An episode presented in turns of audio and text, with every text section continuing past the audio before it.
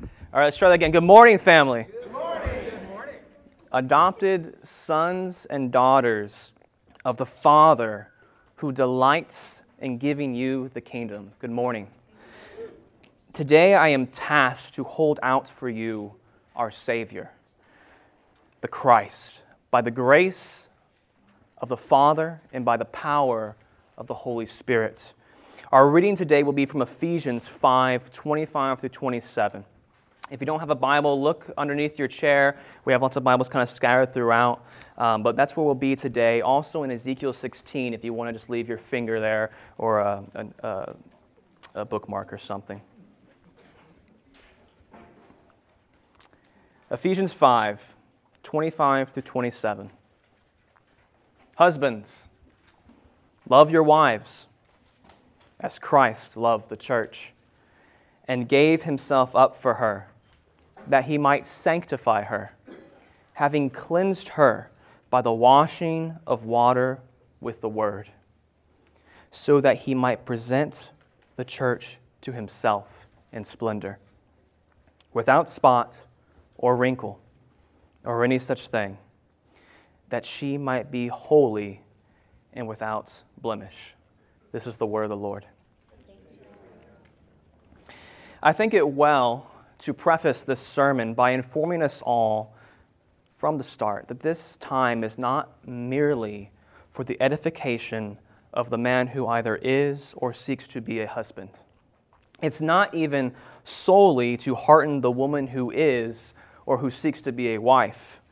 Uh, this address is aimed also to encourage the man who may never be a husband. It's also to comfort the woman who may never be a wife. Also to ease the soul of the man who once was a husband. And to minister to the hearts of the woman who once was a wife. Frankly, I think it to be nothing short of tragedy for any individual to sit under the Word of God for even one Sunday, considering in their mind, this week, this is not for me next week is my week, or, or last week was my week, or one week for the wives, one week for the husbands, next week it'll come back to me. No. This should be apparent from even our children's notes here, which on every page printed has a section that says Jesus is, with an area to fill in the blank, indicating every week here at this church we are proclaiming Christ and Him crucified. We are preaching the gospel. And that means, beloved, every week here is for you.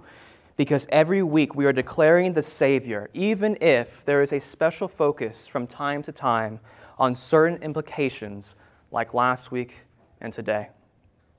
I've anticipated this sermon actually for many months uh, exactly for this reason. But to be absolutely clear, it is not because I think I am some fantastic husband who has everything figured out. I surely do not. Some of you know me well enough to know I clearly do not. One of you here knows me so well, you know I definitely do not. And if I ever thought I did, having a son has shown me I certainly do not. Simply put, I am not the standard. And fellow husbands, you are not the standard either.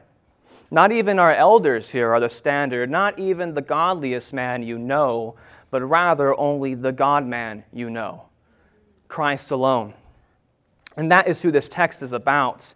There is a gospel saturated calling that Paul opens with that is for husbands to love our wives. But that is an implication of the reality that is the gospel. It is not an if then, but a because therefore. It is what certain men are called to who are in certain positions because of what Christ has done and what Christ is doing. It's a holy calling, but it is a mere shadow to a substance. And so we must therefore strive to know the light of the true and better husband. And then from there, creature husbands, you live in view of it. But also, all of us live in light of it, as the epistle to the Ephesians has made clear over and over and over again these last few years we've spent in it. Husbands, love your wives. Why? Because the most incredible thing that you could ever have imagined happened and is happening. Have you ever contemplated this? Christian, God loves you. Christ loves you. This statement should never cease to floor you.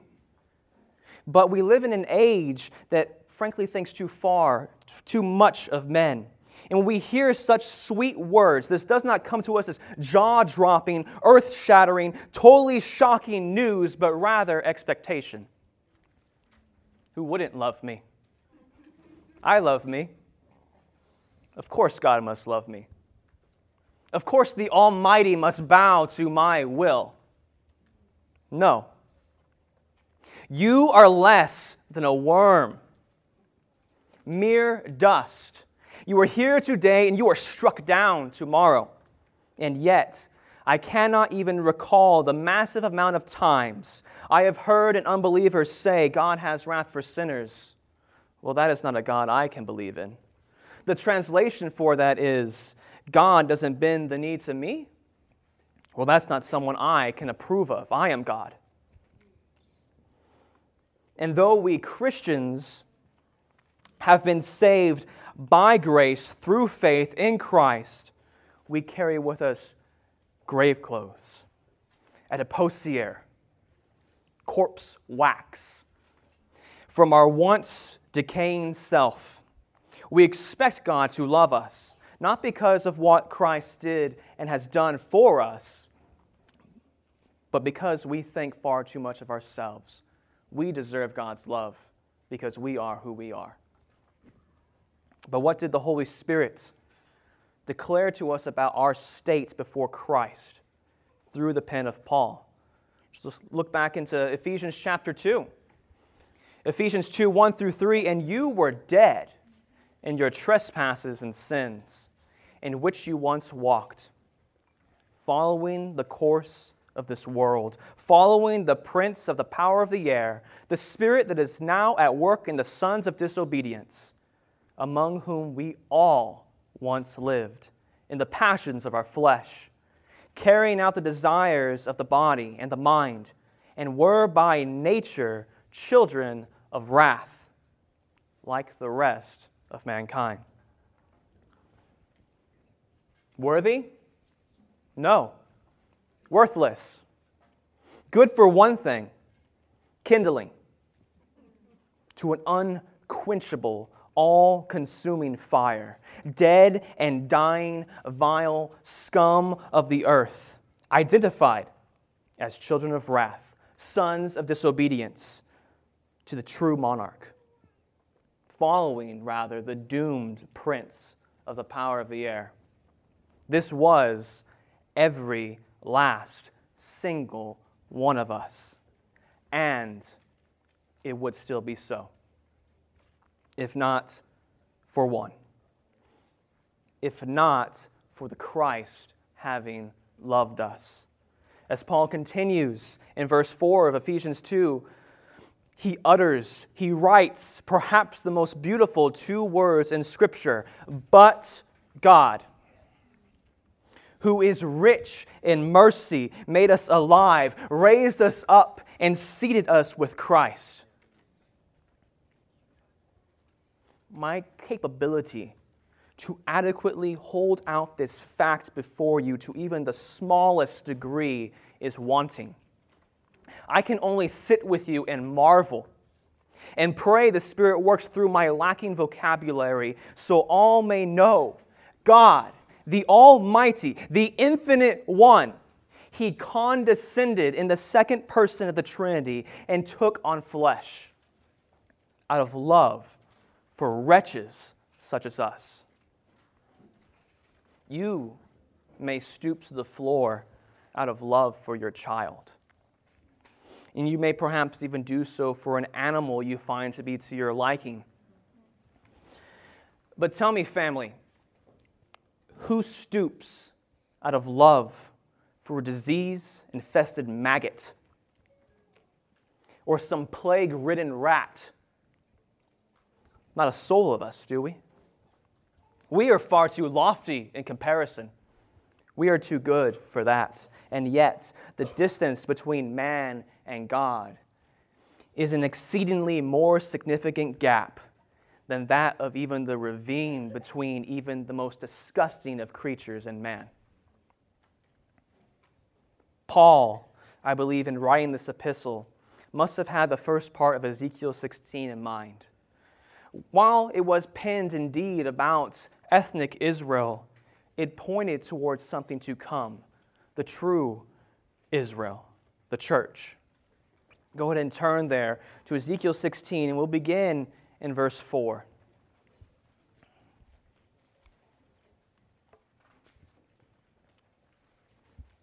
It says,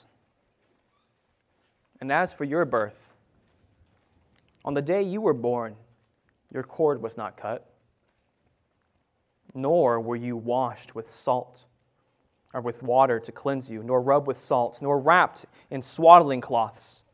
No eye pitied you to do any of these things to you out of compassion for you. But you were cast out into an open field, for you were abhorred on the day that you were born. And when I passed by you and saw you wallowing in your blood, I said to you in your blood, Live! I said to you in your blood, Live! I made you flourish like a plant of the field.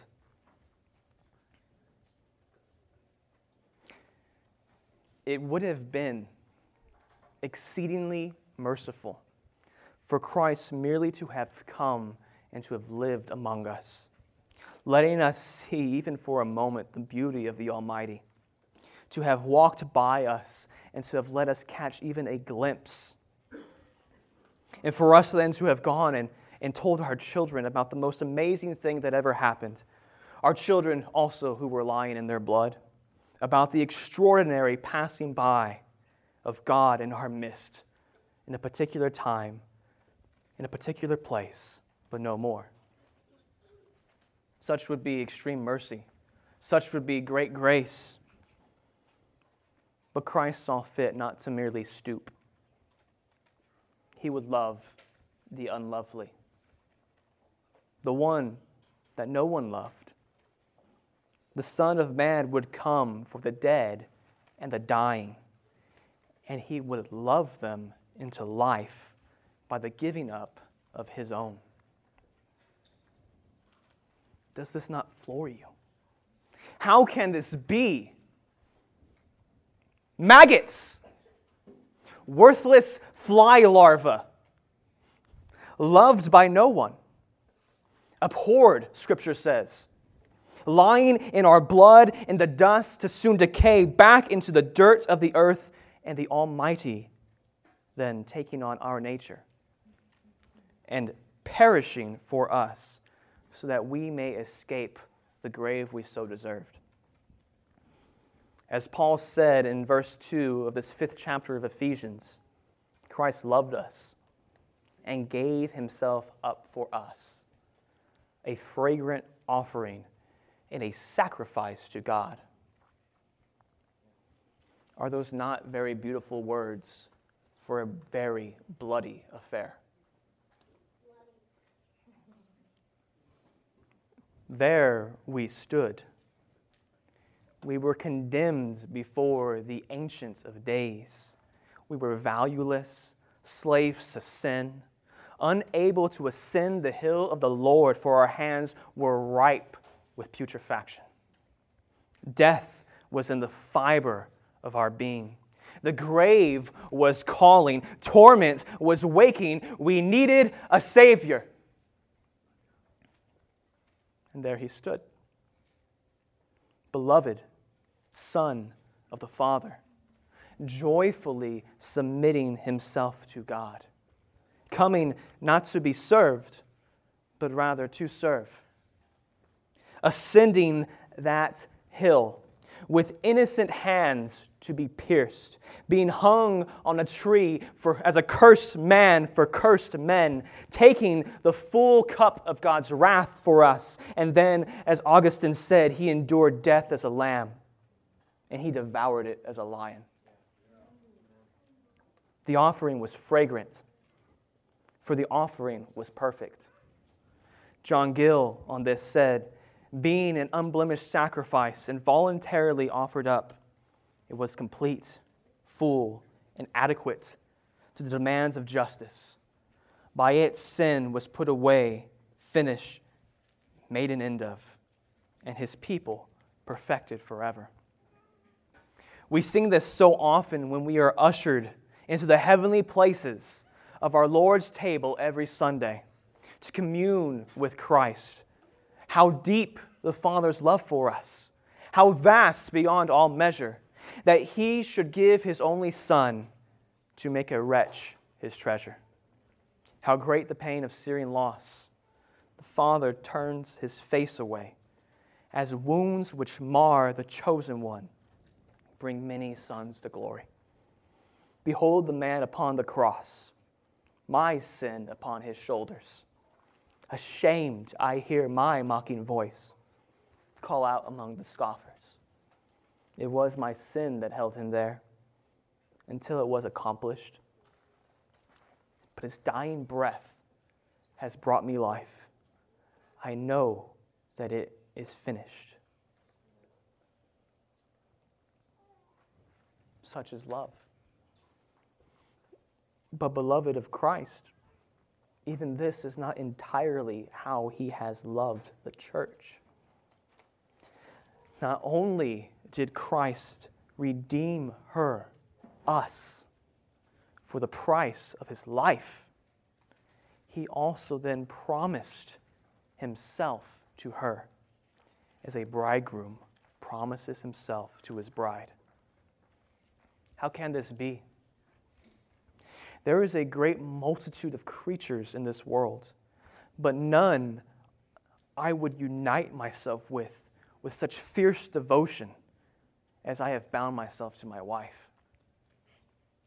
Much less would I stoop to the most putrid of this world's creatures, take it up into my arms, and declare, You, you and I will now be one.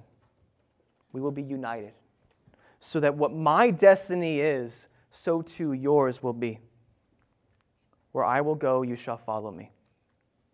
What you require, I shall give to you. For I will serve you, and I will delight in you, and I will love you forever.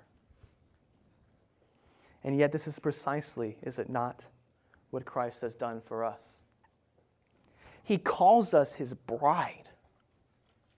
We read that so often and are not moved even an iota in our hearts. We are so callous, which Paul warned us against earlier in Ephesians 4 17, uh, 17 through 24. But be sure there is no other relationship in our human experience as unique as the love a husband has for his bride. It is for her alone. He may love his several children. He may enjoy his many friends. But all these loves will never be the love he has for his bride alone. And so it is a picture that we see. It's visible words. The love between a Christian husband and a Christian wife is a picture of rapture to come. This is covenant. And nothing the bride does will rid herself of the bridegroom. She does not have to operate under the false notion that she must strive to earn his love, that she must do to become. She is his bride. And she didn't earn the right to be. Freely did he love her freely she may walk after him, obeying him out of love for the one who loved her first when she was unlovable by all. She is his bride. And so, likewise, she is called his body. For are not the husband and the wife one flesh? And this body, beloved, take heart. This body will be perfect. This body will be lacking nothing. Meaning, it will not be missing even one member. Christ will not turn a single one of those aside that are His, given to Him by His Father.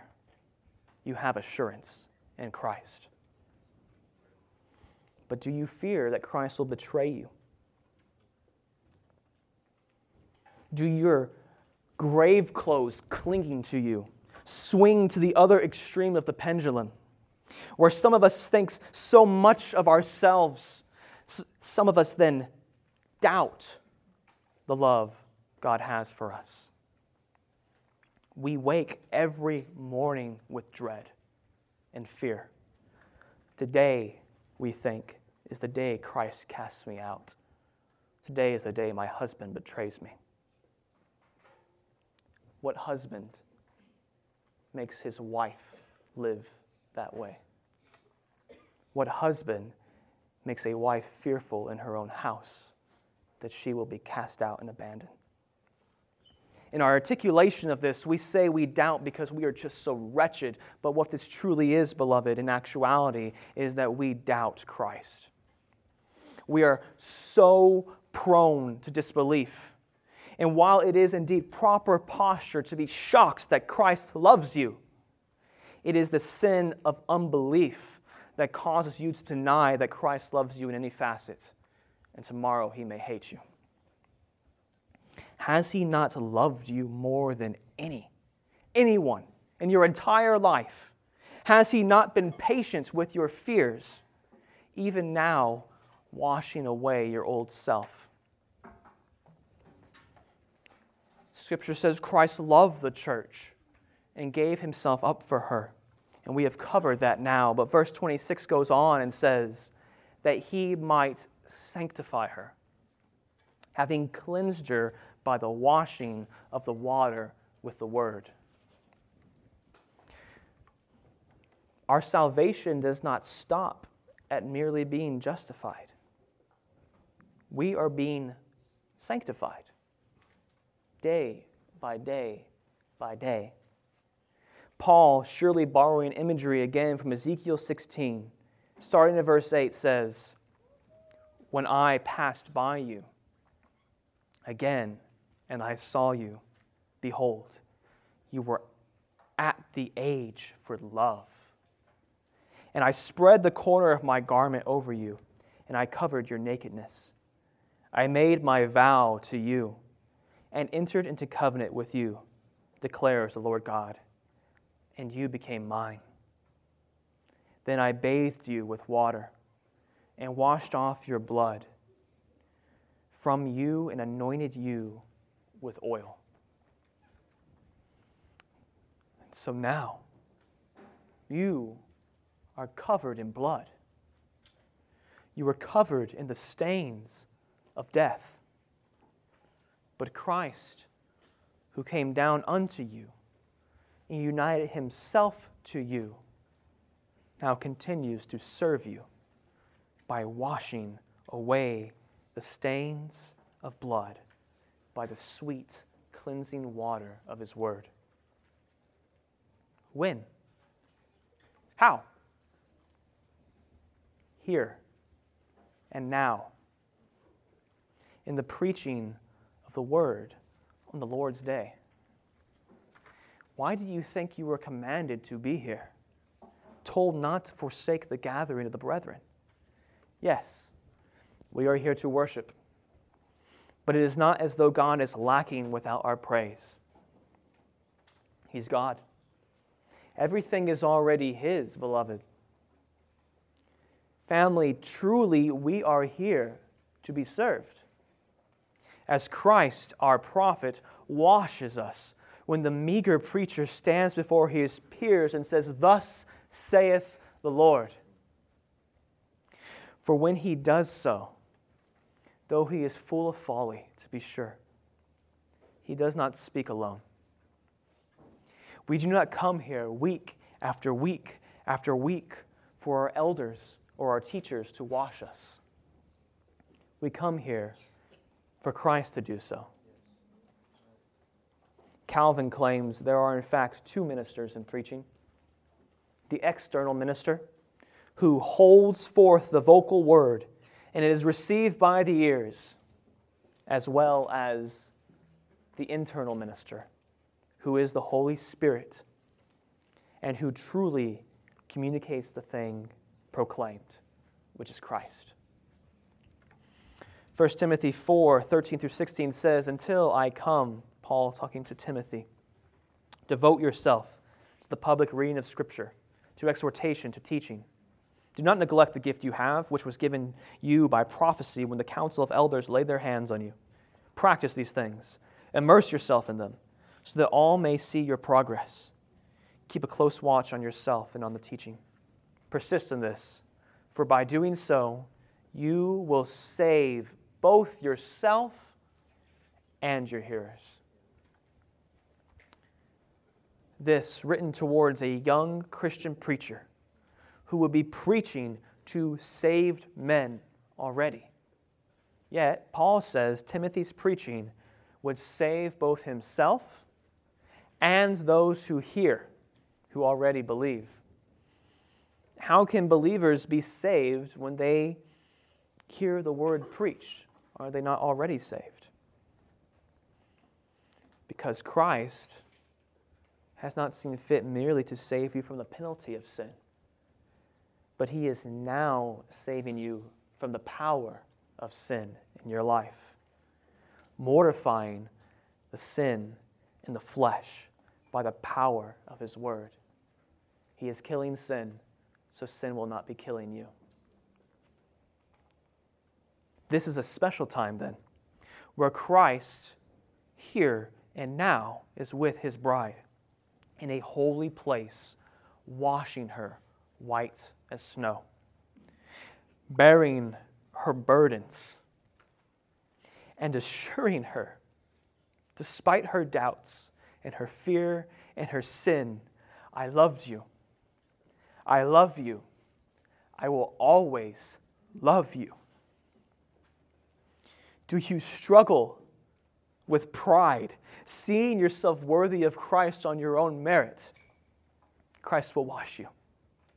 He will wash you of that as the gospel overwhelms you with awe for Him. Do you struggle with unbelief, denying that Christ truly does love the faithful? Christ will wash you of that. As His constant, perfect love in the gospel drowns out all fear. Do your actions not line up with the profession of your faith? Christ will wash you of that. As the gospel saturates your identity, making you eager both to will and to do for the glory of God. Not all at once. This does not happen at the moment we are justified, but over time, all for this purpose, so that He might present the church to Himself in splendor, without spot or wrinkle or any such thing, that she might be holy and without blemish. This language here is beyond loving and intimate. No spot, no wrinkle. And then the apostle ups the ante by saying, or any such thing. Nothing. Not even the smallest speck of filth she will be without blemish. And in a word, she will be holy, covered, not in her earned her holiness, but in Christ's holiness. This is how Jesus has loved us. He has given us the greatest gift that could have ever been gifted. and is the gift of himself. The holiness, the bride, will be clothed in like a wedding gown, will be none other than his own, for she is his and he is hers.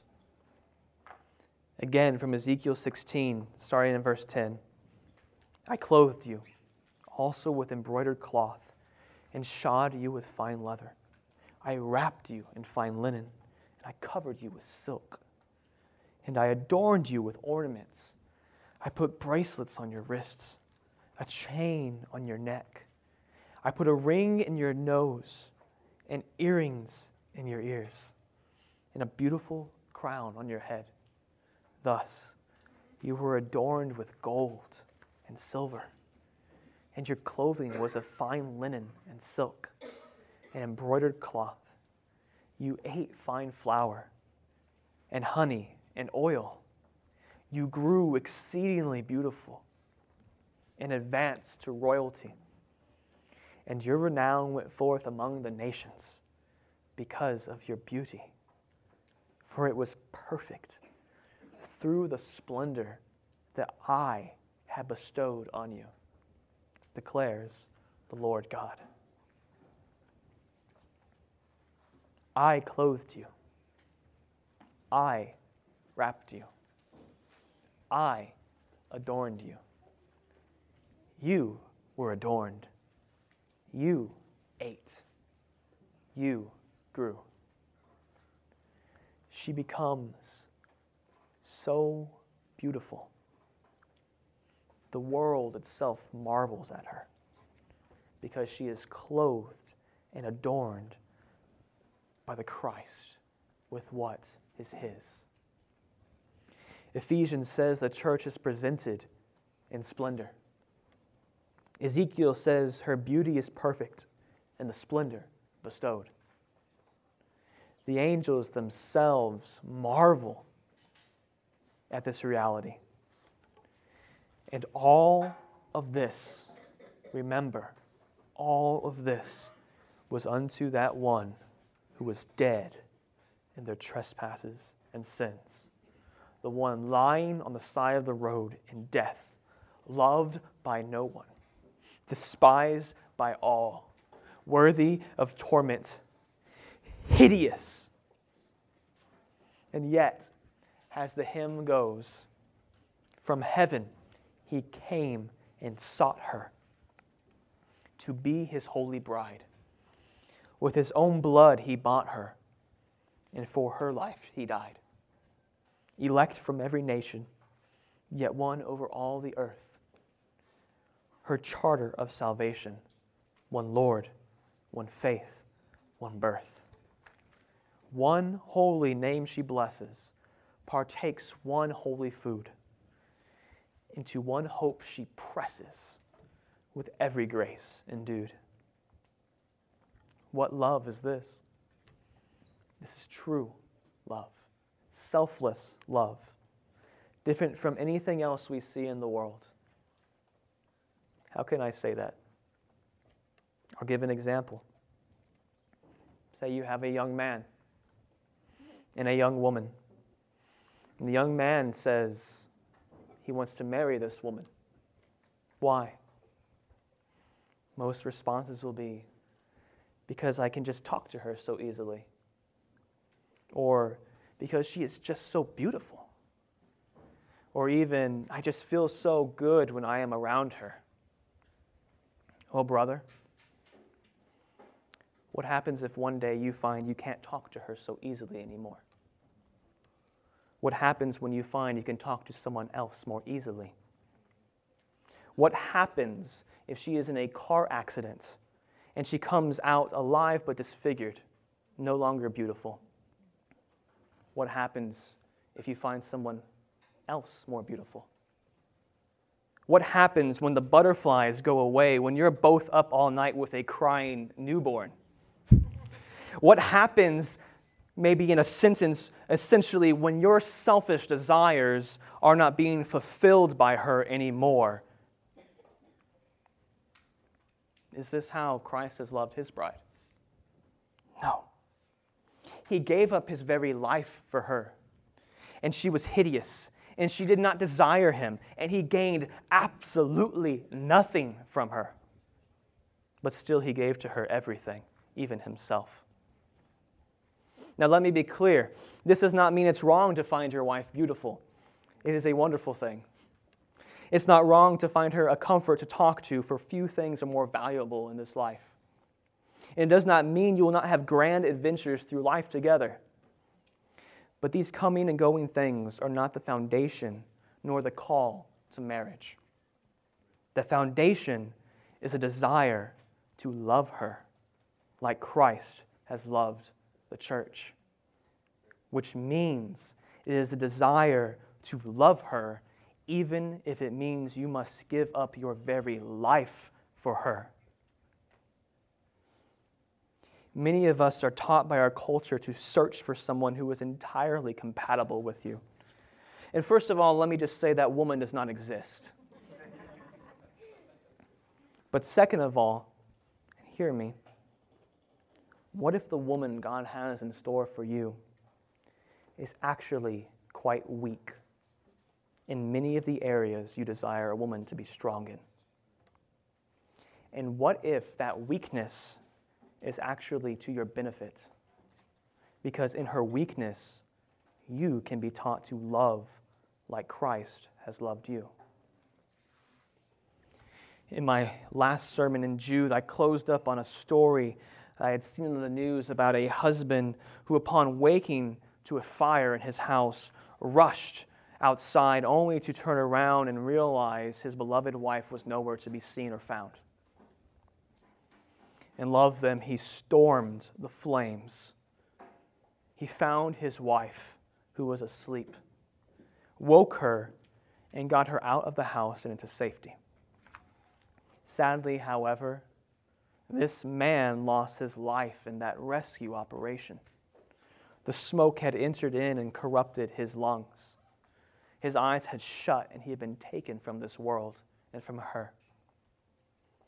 But the mission was accomplished.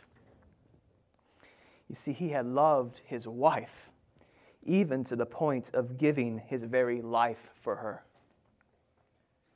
Some of the great preachers throughout the ages of the church have often said we need not a new definition of Christianity.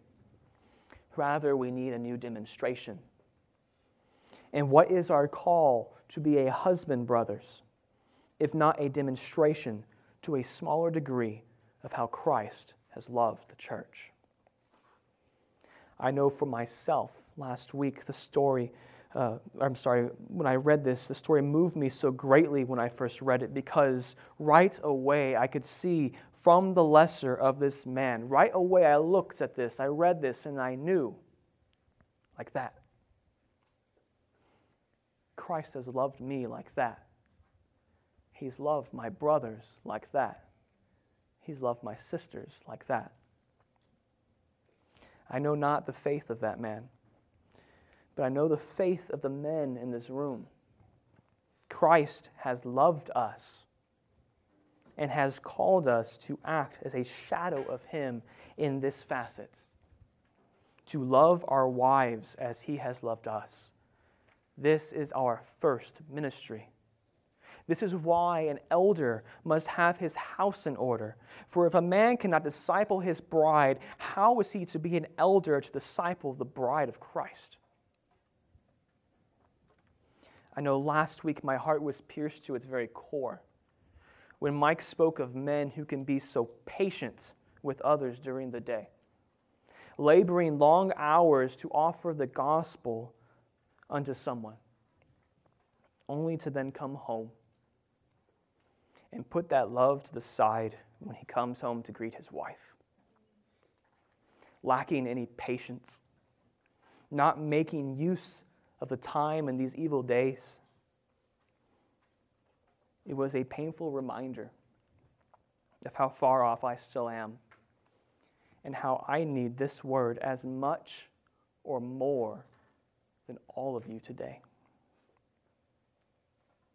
If you notice, Paul tells the wives to submit. But he does not then tell the husband to lead rather to love. He is, of course, leading. He is the head, yes, but he is leading by loving. And he is loving by serving, even to the point of death. This means we are not to lord over our wives. For how has Christ dominated us? What has Christ actually ever forced us to do? What must his bride have done to have earned his love? Nothing. Not a thing. And so we likewise do not force things upon our wives. We lead by serving, and we intentionally do so with the aim in sight of her being sanctified, being pointed to the true and the better. Telling her, not to me, to him. As Christ washes her in his word, we in our homes then set the pace for worship. And we point her always, day after day after day, to the gospel that saves her. Christ delights in his bride. And so then we must therefore delight in ours. Christ respects his bride. And so we must therefore respect ours. Christ honors his bride, we must then honor ours. Christ seeks the contentment, the satisfaction, the pleasure of his bride, and so we must seek the same for ours. Christ protects his bride from injury and abuse, and so we must protect ours. Christ conceals the faults of his bride this is a big one. We must then conceal the faults of ours. Christ loves his bride sincerely and selflessly, and so we must love ours sincerely, selflessly. His love is alone for his bride. Our love then is alone for ours. His love is constant to his bride. Our love then is constant unto ours. Christ loves his bride as his own body. And so we should love ours as our own body. The Father chose this bride for his Son. And likewise, he has ordained who will be our bride. We will fail this, no doubt.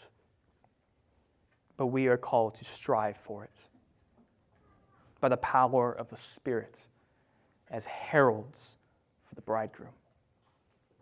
For our wives' sakes, so that she may know all the more of Christ, and for our sake too, so that we may be conformed more to Christ. When we fail, we are to remember we are still loved. We must repent then to our wives and to our God and continue the striving as we usher our wives towards eternity, to a truer love than we could ever hope to display. For see, all of this, all of it, is with eschatological purpose. Every millisecond of our lives is moving towards something beyond even the most glorious and magnificent of descriptions.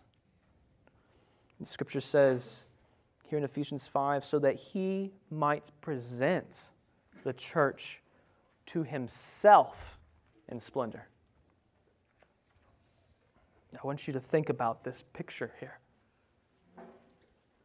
Think of every day now Christ presents the bride to the Father in intercession when he intercedes for us. The Holy Spirit also is presenting sinners unto Christ when they are saved.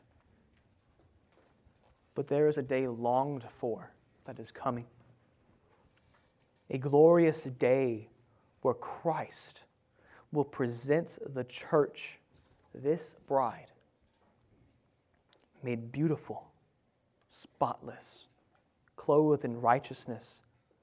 He will present her unto none other than himself for his delight. He delights in you. He will delight in you. Today, we are engaged. Tomorrow is the wedding day, where the church will be gathered to him, made perfect in his holiness, righteousness, and number, complete, and we will be invited to the marriage supper of the Lamb. We will slide our knees under the table. We will sit beside him. And Christ will declare to us, as he did at the Last Supper, take and eat. Reversing that cursed phrase of the serpent that brought death and instead nourishing us with salvation. What an overwhelming price it was to redeem that those words. Take, eat, live. And yet he paid it. And one might be inclined to think of all of this and see all of this and think of that supper and say, There, there. Finally, at the marriage supper, when I am finally clean, when this death is finally cast off from me, when my sin has been washed from me, there, there I may be too able to do something, even the smallest of things may I do to serve my Lord. Maybe I can serve the food of the feast unto him. Maybe I can finally do something. No. Luke 12 37 says, when Christ speaks of this day, truly I say to you, he will dress himself for service and have them recline at table and he will come and he will serve them.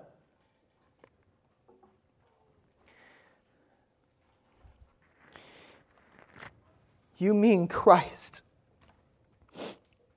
will serve us at the marriage supper of the Lamb? How can this be? After all of this, after condescending after living in my place, dying in my place, picking me up from my death, washing me of my filth, dressing me in his righteousness. Still, he serves me.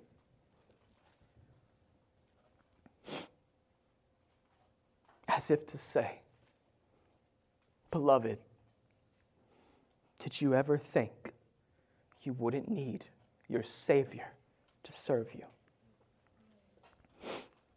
Did you ever think you wouldn't need your Savior to love you? Was it not for this joy that Christ endured the cross? We will sit together from every tribe, from every tongue from every nation, we will sit as one, while our Lord girds himself to serve us. And in awe forever, we will rejoice and praise the name of the worthy, loving Savior, just as in a moment we will sing. We will feast in the house of Zion. We will sing with our hearts restored. He has done great things, we will say together. We will feast and we will weep no more. This is how Christ has loved us.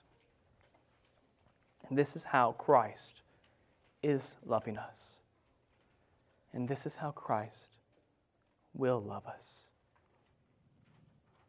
Husbands, therefore, love your wives as Christ loved the church. Beloved, therefore, you too love one another as Christ has loved you. John 15, 12 to 13 says, This is my commandment, that you love one another as I have loved you. Greater love has no one than this, that someone lay down his life for his friends. Let's pray.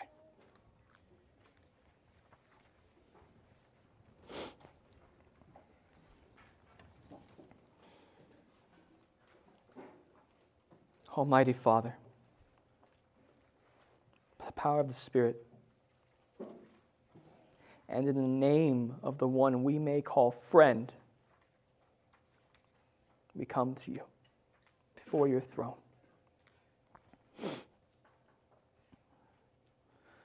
Lord, may we know the gospel. If we know nothing else, may we know the gospel that your Son came. He lived for us, He died for us, He rose for us, and He's united us unto Himself. Stamp eternity on our eyeballs, Father. May we wake every day with that glorious day in sight. where we will sit with our beloved. That day we yearn for. I pray, Father, this word penetrates our hearts and our minds. And in specifics, I pray that us husbands live in light of this. Though we fail every day, may we remember in our failings how you have loved us, how Christ has loved us. And then we, may we love our wives and love our children. And for all of us, may we love one another. Thank you for giving us this time, Father, and for now inviting us unto our bridegroom's table to be served with an eye looking towards that day when he will serve us. Pray these things in his matchless name. Amen.